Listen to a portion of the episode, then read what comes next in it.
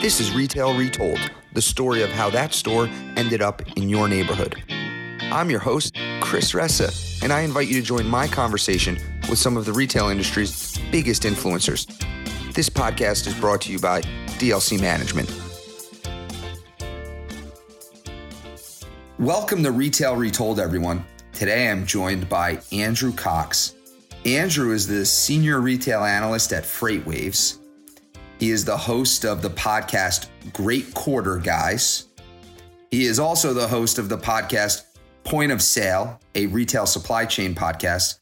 And he is the retail lead for the Freight Waves community. He writes their weekly newsletter. He is a supply chain guru, and I am excited for him to join the show. Welcome, Andrew. Thank you, Chris. I would not consider myself a guru uh, quite yet, but uh, hopefully on the way. Excellent. Excited to have you on. Tell us a little bit more about you and what FreightWaves is. Sure. Yeah. So uh, I'm Andrew Cox. I am 25. I, I, guess I used to call myself a recent grad, but I guess I'm just now emerging from the recent grad, uh, uh, you know, moniker. So I graduated a couple years ago. I've been at FreightWaves for two and a half years. I started there as an intern um, back in 2018. Got a full time job right after graduation uh, with with FreightWaves writing on the research team. So Kevin Hill, Seth Holm, and I started the research started on the research team at FreightWaves when it launched in May ish of 2019.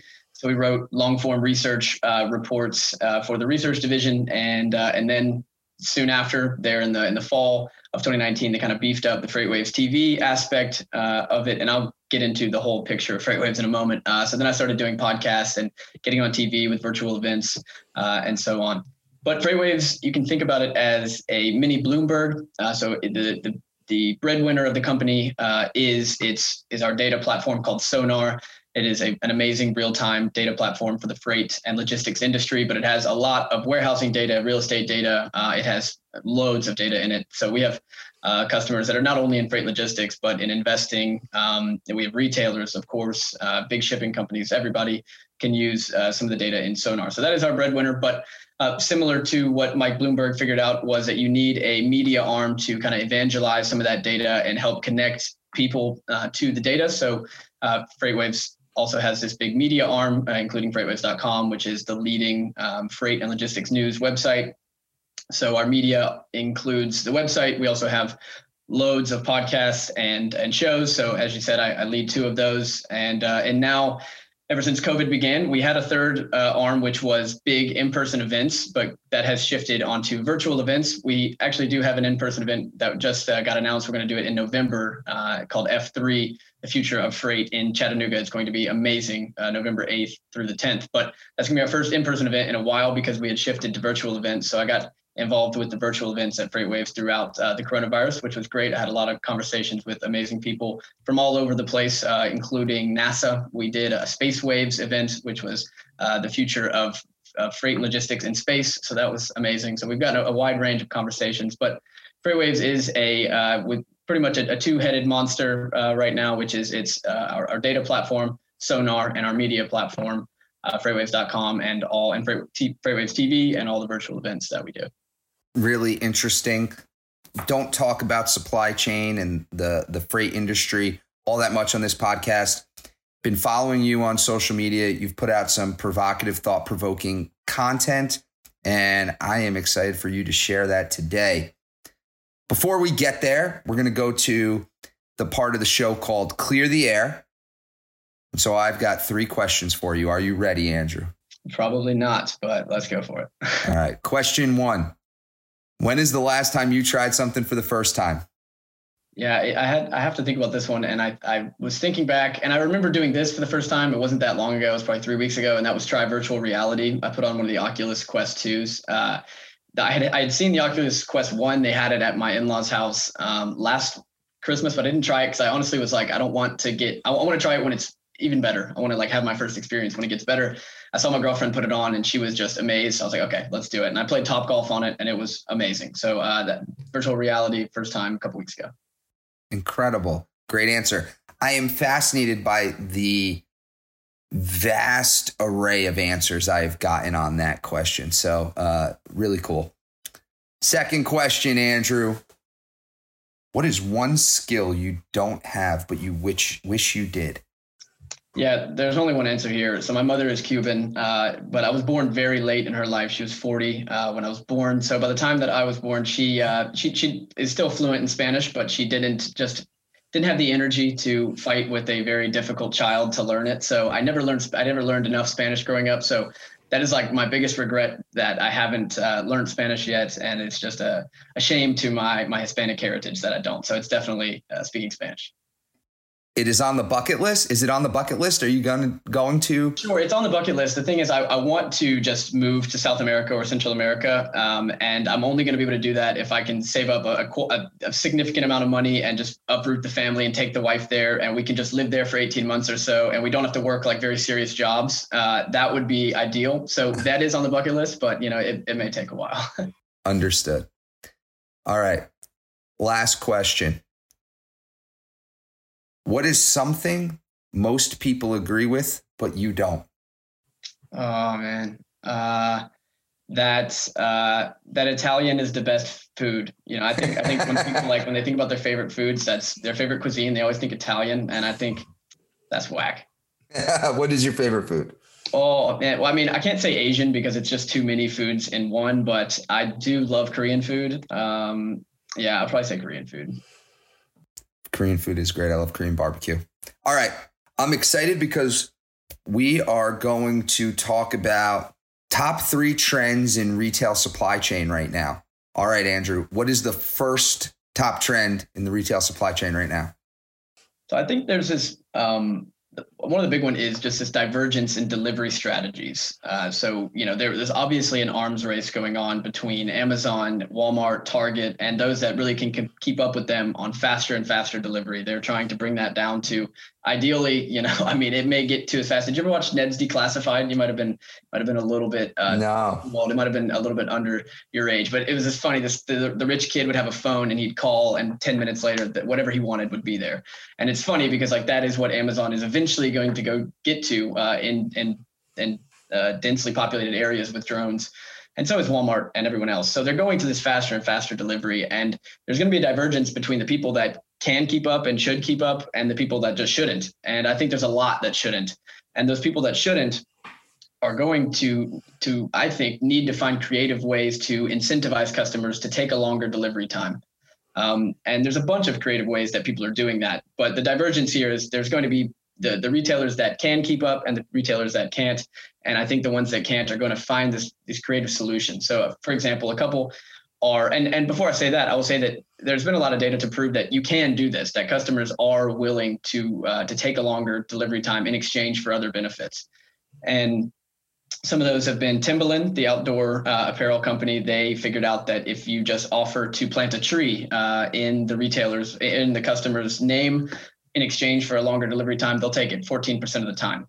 Uh, and some other examples I've seen. Um, uh, there's a, a, Mexican company called Coppel uh, that did this, where they just showed the uh, they just showed the, the hidden cost of transportation, so the the carbon emissions to the customers. I can't remember the exact number that that that ended up taking the longer delivery time, but there's people that will take a longer delivery time, uh, and there's others that'll take a longer delivery time just for a lower cost. Um, so there's a big one here that Pinduoduo is a Chinese e-commerce company that they really kind of pioneered this and figured this out that if you if you offer the cheapest cost, people really will uh, take a longer delivery time and that also has to do with the way people are shopping whether they're browsing or ordering on demand if you're if you're doing browsing shopping um, you're much like or much more likely to take a longer delivery time. But I think that is a big trend here that there's going to be this divergence between who can compete and who can't compete in this arms race for faster delivery.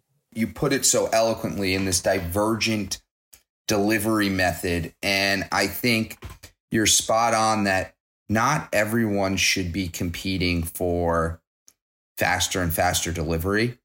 One of the things that we are in the value retail space. And one of the things that I like about being in that space is one of the best ways to provide the real value is to go to the store. And I think, you know, we were talking earlier about some of the companies that provide a significant value in their products. And the most efficient delivery method might be for BOPIS or me to go pick it up in the store. And I think that that is going to uh, make this this delivery race really interesting and to see what people come up with. Yeah, I was. I had a conversation with Satish Jindal, who uh, has been in the freight industry for 30 years. He now has a. He's the president and CEO of Ship Matrix. They're a data company, a great parcel data. But he was saying that they've done surveys of of people that they've said 85% of people that order uh, Amazon two day or same day delivery, they don't end up using those products for three or four days after. So it's they're giving away that that delivery, but people don't even really need it. And if you uh, if you can give them other things in exchange for for them not just taking advantage of the faster delivery, they'll they'll end up taking it. And I think uh, a really interesting thing that I wrote about the other day was this company called Olive that's just recently launched. It's uh, Nathan Faust. He is the former. Um, he's got a long laundry list of successful exits in e-commerce. So diapers.com, jet.com is his big one, and then he's been an executive at Walmart for the last few years. But what he started in Olive is this delivery consolidation company. So free to use for customers. And right now they're only going after apparel. And I can tell you why it's a, it's a really good idea to only go after apparel. But what it is is you download a, a web browser on your Chrome extension uh, and uh, or or an app.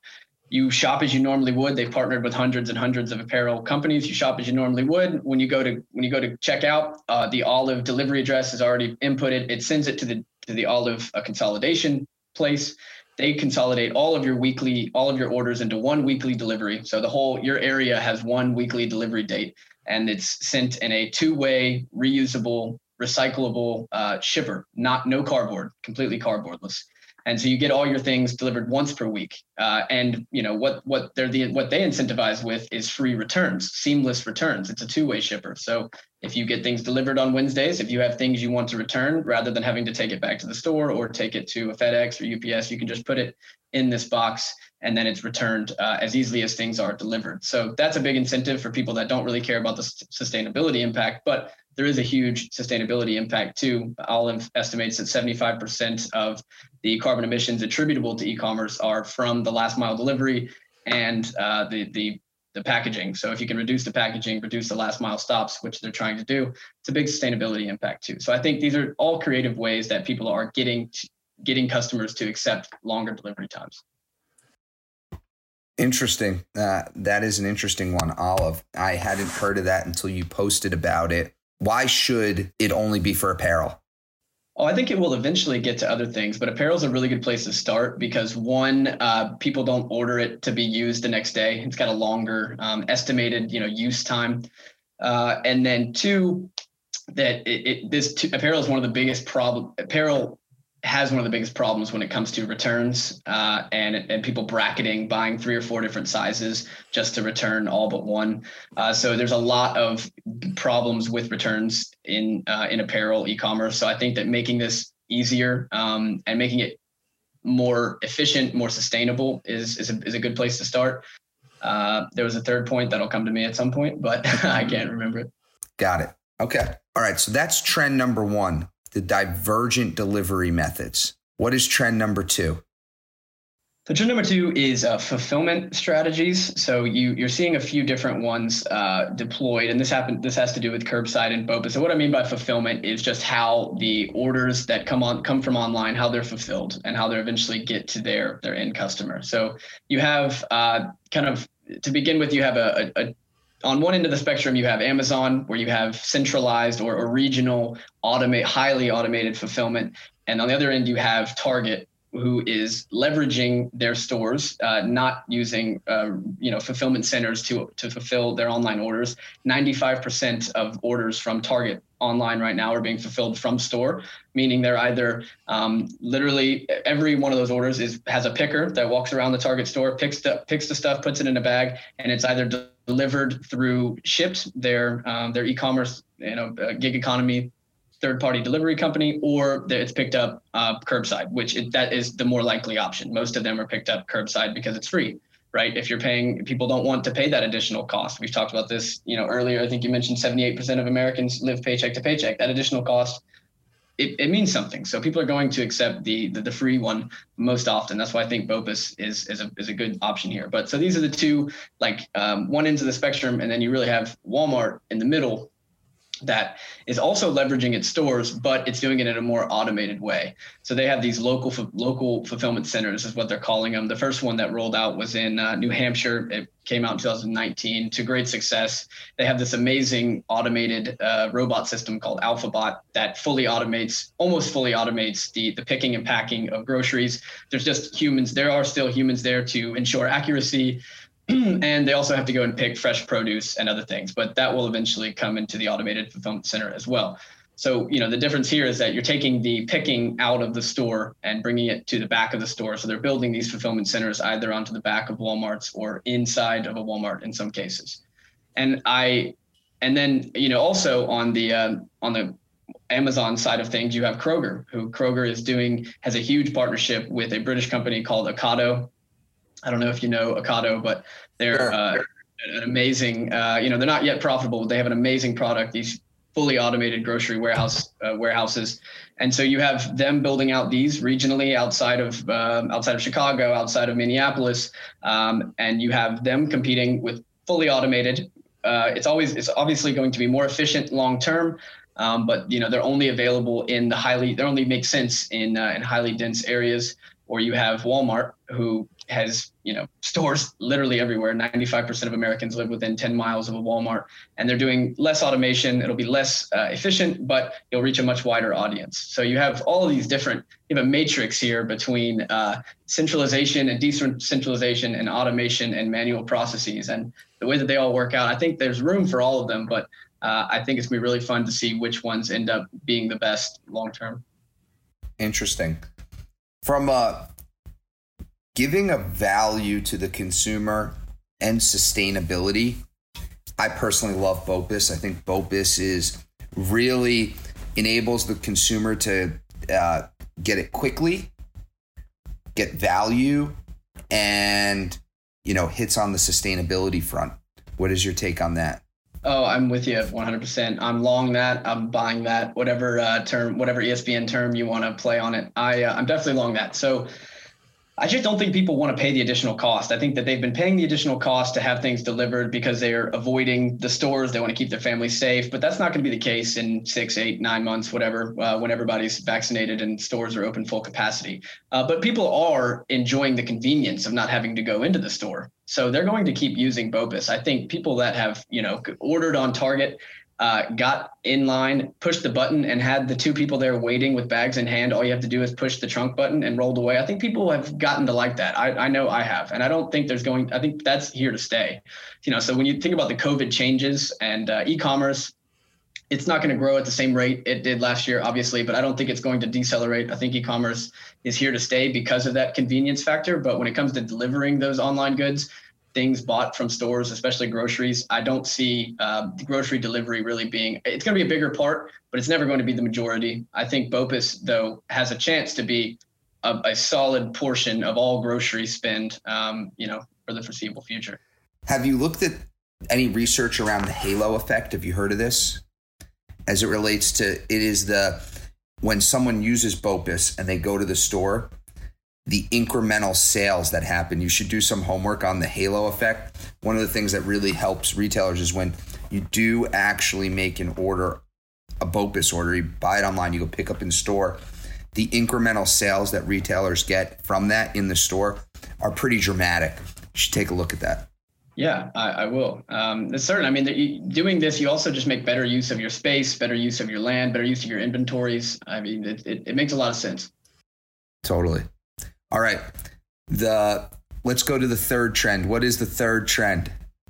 Well, third one is kind of a discussion on inventories. Uh, there's a couple a couple questions here, and one is um, inventory levels are really low right now, but you had retailers that in the summer last year when they were ordering for the holiday season they didn't know what to do, so they were very prudent and they didn't order a lot, and that saved a lot of their holiday seasons. And for many of them, saved their year. Uh, you saw retailers across the board were able to squeeze higher higher profits and higher margins on lower sales in the holiday season because they didn't have to discount as much at the end of the year. They had much less inventory uh, on hand.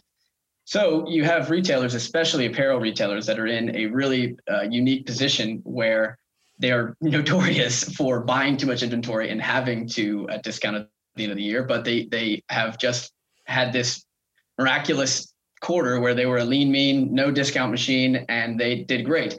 But now they're getting excited seeing that the uh, vaccine rollout is, is, is speeding up. People are going back and buy. People want clothes. You know, you have this big, huge pent up demand because nobody bought any clothes last year. So they can get kind of uh, googly eyed at the potential for a big snapback and rebound in demand. So you know, what do you do? Uh, do you how do you balance? Um, and and another point here is that as you probably know, there was a lot of store closures when it comes to uh, apparel retailers in 2020. So there's there's market share available to them. So how do you balance the desire to gain market share with uh, long-term profitability and keeping margins uh, the way that they did in the back half of last year? I think it's a really interesting conversation, especially in the apparel industry. A lean, mean, no discount machine. We're going to quote you on that, Andrew. Yeah, I I I, I think I titled my um, my newsletter that a few months ago, but that is a good one. A lean, mean, no discount machine. I really like it. That's pretty clever. And I, I think for full price retailers, that is key to maintaining margin. Uh, the discounting is, you know, the race to the bottom for full price retailers is a dangerous race to get involved in. And if you're a value retailer, that's one thing if that's what your premise is on. But if you're in a business that's high margin, you start to compress those margins, it's it's not not a not a pretty sight.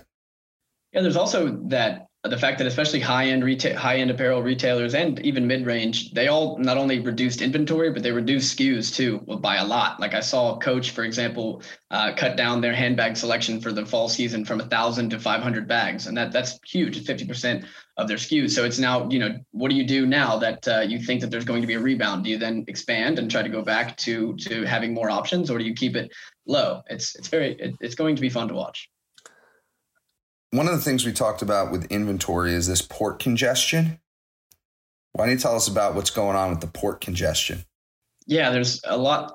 Uh, there's a big tie here because the vast majority uh, of our retail freight that that we have comes through uh, comes through the port of LA, and it's not just the port of LA that's congested, but this has been the, the kind of the golden child here. The the story maker has been how bad the port of LA congestion has been, and it's been bad for a myriad of reasons. One, uh, there's just been no slowdown and there's just more freight coming in than normal. Two, they're backed up on every single level from warehouses to uh, the to the rails that dray uh, from from port to warehouse to the trucks that need to leave the warehouse.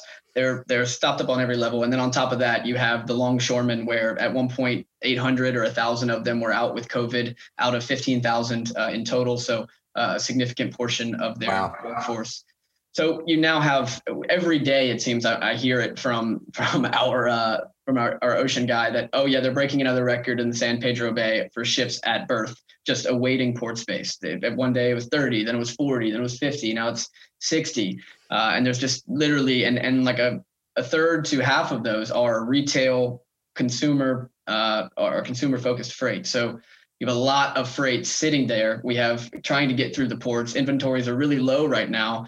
Uh, I, ever, I mean, you know, you go all over the place and you see inventories are low, even at stores. They're they're they're still deplenished, and you still have it's trying to get here, but it's gets stuck at the port. It may be weeks before it gets here, and it may be even too late uh, because apparel, you know, soils like milk, and as soon as the season's over, you don't you don't want to be selling winter clothes in March and April. So there's a lot going on with inventories, uh, and and and the port congestion is definitely a part of it. What what are the ship berths? What is a ship berth? Oh yeah, I've learned all of these new terms this uh, over the past year. So a, a, berth, I think, is just it's it's a it's it's basically an at anchor, uh, and awaiting awaiting berth is awaiting their turn to get into the port. Um, yeah, so they've got like 50 or 60 ships. If you if you look at the port of LA, I mean, it's just nuts. People are flying over it, and it's ships just scattered all the way down to Huntington Beach, uh, even up to you know Long Beach throughout the entire complex. It's, crazy. Wow, really insightful stuff. Well, Andrew, this has been incredible, very unique. I love the three trends in uh, retail supply chain that we talked about Anything else we didn't talk about that, you know, in the retail supply chain that you think is interesting that we should cover? Oh, uh, yeah, I'm sure. Um, Yeah, I, I, mean, I wrote I wrote the other day that we that Amazon has maybe spoiled Whole Foods. I think this is an interesting topic because it's a it's a it's a store that was known uh, for its in-person um, qualities. You know, having the great cafes, having the food bars, and since COVID has kind of shut down the food bars and shut down the cafes, they've just Amazon has just made that space into picking and packing, and they've filled the stores with pickers, uh, which who operate much like Amazon warehouse workers. They have quotas to meet. They're not there as customer service, so they're inherently, you know, getting not only getting in the way of customers, but customers they're not there to answer questions from the customers, which is what their people are known for: discovering products, helping people find new stuff. So I think that that is I mean, something they need to figure out very quickly um, because people are really getting upset with Whole Foods and and and hope that at you know grocery grocery sales were up 15 to 25 percent throughout the 2020, and uh, Whole Foods lost market share. Their sales were down eight to 10 percent year over year in, in store. So Amazon needs to get, I'm sure they will. I'm confident they can, uh, but they need to figure out what they're going to do with Whole Foods, and they need to decide whether it's going to be this, um, you know, this this market discovery place that people used to come to to have a unique experience to buy groceries at a premium price, or if it's going to be just an automated warehouse for Amazon. Because right now it's it's the latter, and people are not happy. Uh, so they need to figure it out. I think that's interesting. That is fascinating, and I hope they figure it out because I believe there's an interesting place for Whole Foods in the grocery world. And you, you hit on some buzzwords that I think, uh, you know, people were going there for unique discovery of product, a really a cool shop, customer service, and they're willing to pay a premium price. And to be able out of a business that can charge what they charge and people leave there feeling great well, that's of immense value. And to disrupt that, that to me is really interesting. And I don't know why you would do that. So we'll see. Anyway, so there's that. I want to take us to the last part of the show. Are you ready? I am. All right. Call it retail wisdom. Here we go. What extinct retailer do you wish would come back from the dead? Um, Man, I don't know. That's a tough question. All my favorite retailers are still around. That's good. It's, it is good. Um, let, let's come back to that one. We'll come back. Okay. What's the last product you bought in a, over twenty dollars that you bought in a store?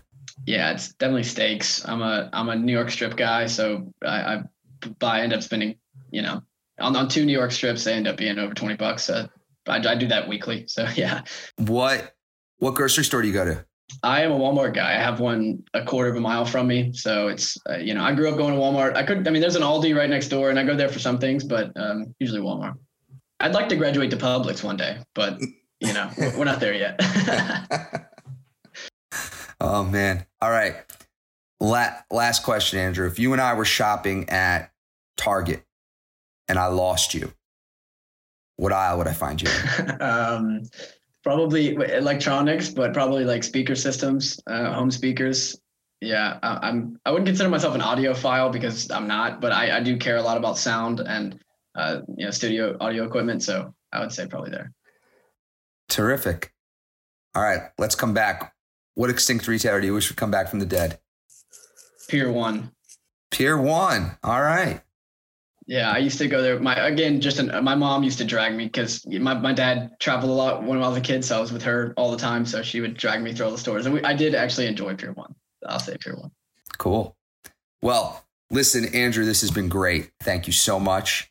Really appreciate the time, and uh, keep putting out that great content, man.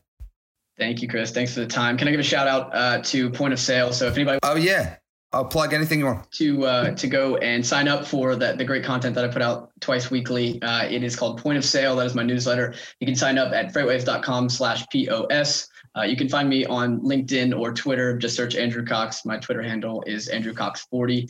Um, fairly active on both. Uh, so yeah, come join our community. Come come uh, you know join the conversation. And uh, if you got any con- if you have any you know stuff you want covered, you'd like to learn more about, just reach out and uh, I'll try to cover it. That is terrific. Thank you so much. Really appreciate the time. Thank you for listening to Retail Retold. If you want to share a story about a retail real estate deal that you were a part of on our show, please reach out to us at retailretold at dlc.com mgmt.com. This show highlights the stories behind the deals from all perspectives, so it doesn't matter if you are a retailer, broker, entrepreneur, architect, or an attorney. Also, don't forget to subscribe to Retail Retold so you don't miss out on next Thursday's episode.